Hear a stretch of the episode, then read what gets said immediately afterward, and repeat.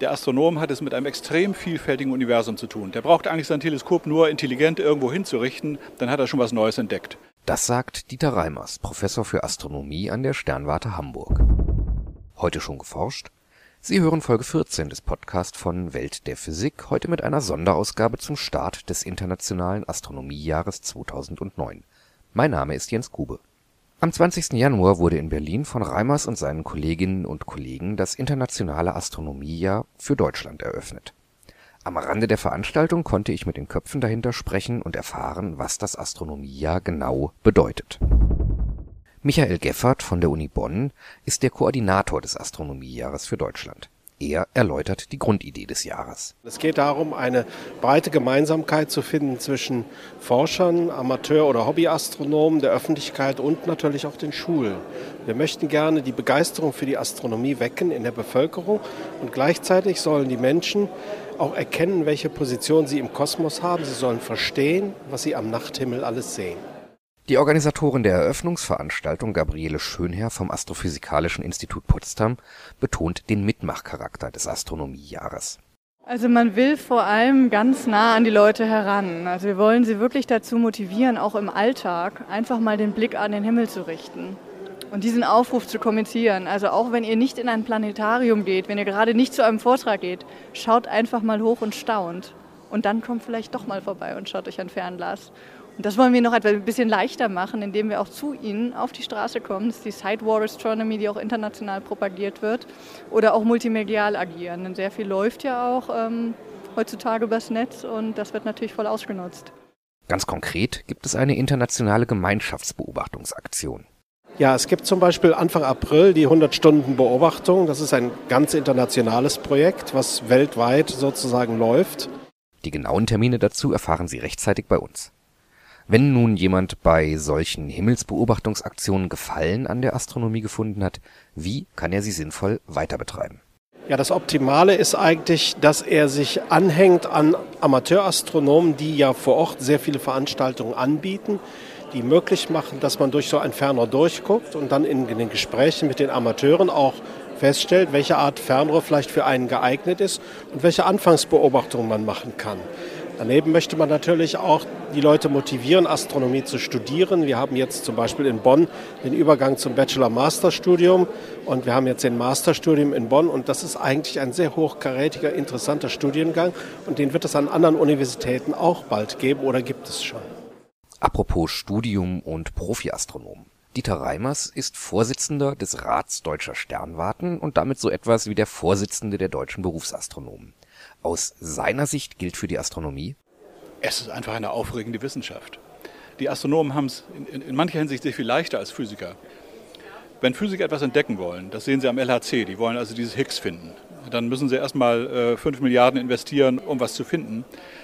Der Astronom hat es mit einem extrem vielfältigen Universum zu tun. Der braucht eigentlich sein Teleskop nur intelligent irgendwo hinzurichten, dann hat er schon was Neues entdeckt.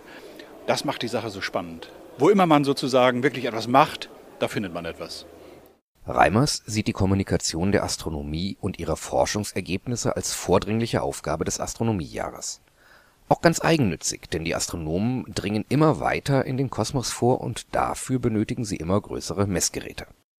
Aber wir haben ja große Pläne für die Zukunft. Wir wollen dieses Extremely Large Telescope, das sehr viel mehr Geld kostet, als im Moment bei der E S O verfügbar ist. Das heißt, es müssen extra Ressourcen von irgendwo herkommen und ohne eine Öffentlichkeit, die dahinter steht, ist so etwas nicht finanzierbar. Welche Erkenntnisse sind es denn, die uns die Astronomen liefern? Was genau kaufen wir ein, wenn wir große Teleskope finanzieren? Dazu zunächst Michael Geffert. Wichtige Erkenntnis ist, dass die Erde zum Beispiel ein normaler Planet ist, der sich um unsere Sonne herum bewegt. Aber ganz wichtig, was die astronomische Forschung in den letzten Jahren herausgebracht hat, dass es um andere Sterne auch Planeten gibt, bis dazu, dass man im letzten November zum ersten Mal richtige Bilder von Planeten bei anderen Sternen gesehen hat. Das war für mich zum Beispiel ein absoluter Meilenstein. Und Reimers? Naja, die bahnbrechenden Sachen wie die dunkle Energie ist ein reines Beobachtungsergebnis, was gekommen ist erstmal aus den Beobachtungen von Supernovae vom Typ eins a über größere Rotverschiebungen und dann auch aus der genauen Interpretation der Fluktuation der Hintergrundstrahlung. Also zwei völlig verschiedene Techniken haben auf ganz verschiedenen Wegen sozusagen dasselbe Ergebnis produziert. Es gibt natürlich jede Menge anderer fantastischer Ergebnisse. Die Arbeiten der Gruppe von Reinhard Genzel am Max-Planck-Institut für Extraterrestrische Physik, die also das erste supermassive schwarze Loch definitiv entdeckt und vermessen haben. Wir vermuten zwar, dass die Quasare, von denen wir mittlerweile Hunderttausende kennen, dass die alle ein supermassives schwarzes Loch enthalten, aber da handelt es sich größtenteils bisher um Vermutungen, nicht um Beweise. Einmal gezeigt zu haben, in einem, im Zentrum einer großen Galaxie steht ein supermassives schwarzes Loch, das ist wirklich bahnbrechend. Die offenen Fragen, die in Zukunft angegangen werden sollen, kommen Ihnen sicherlich von unserer Berichterstattung über den L H C bekannt vor.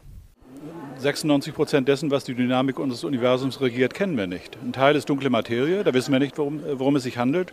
Es sind wahrscheinlich bis jetzt unbekannte Elementarteilchen. Und drei Viertel etwa sind das, was mit dem Terminus dunkle Energie verbunden wird. Da haben wir überhaupt keine Ahnung, worum es sich handelt. Wir sehen nur, es gibt offenbar zusätzlich zur Gravitation auf großen Längenskalen eine abstoßende Kraft, deren Ursprung wir nicht kennen. Ein großes physikalisches Problem. Aber auch immer wieder taucht die Frage nach anderen Planeten und möglichem Leben als Triebfeder für die Astronomie auf. Wir sind ja sehr aktiv dabei, immer neue Planetensysteme zu entdecken. In den letzten zehn Jahren sind ja allein etwa dreihundert entdeckt worden. Und die Technik zum Beispiel des I L T wird es erlauben, möglicherweise erdähnliche Planeten direkt abzubilden. Und dann ist man natürlich auch nicht weit davon entfernt, eventuell Spektren zu gewinnen und vielleicht zu sehen, dass es dort Ozon gibt. Und dann wäre man so weit, dass man sagen könnte, ja, da muss es eigentlich so etwas Ähnliches wie Leben geben. Aber im Moment sind wir natürlich noch sehr weit davon entfernt. Ganz konkret gefragt, was können wir nach der Einschätzung von Gabriele Schönherr in den nächsten fünfzig Jahren an Antworten auf diese Fragen erwarten? Ich erwarte, dass wir der dunklen Materie näher kommen, bis sie ansatzweise verstehen, vielleicht ja sogar mit dem L H C ähm, deutlich besser verstehen als momentan. Und ich habe die Hoffnung, dass sich äh, zu dunkler Energie etwas mehr sagen lässt, außer wir wissen, wie sie wirkt und sonst haben wir keine Ahnung. Leben oder Lebensbedingungen, also Möglichkeiten des Lebens im All, würde ich sagen, sind wir schon ganz gut dabei. Intelligentes Leben, da habe ich nicht so viel Hoffnung. Soweit die Stimmen zum Astronomiejahr, eingefangen bei der deutschen Eröffnungsveranstaltung am zwanzigsten Januar in Berlin.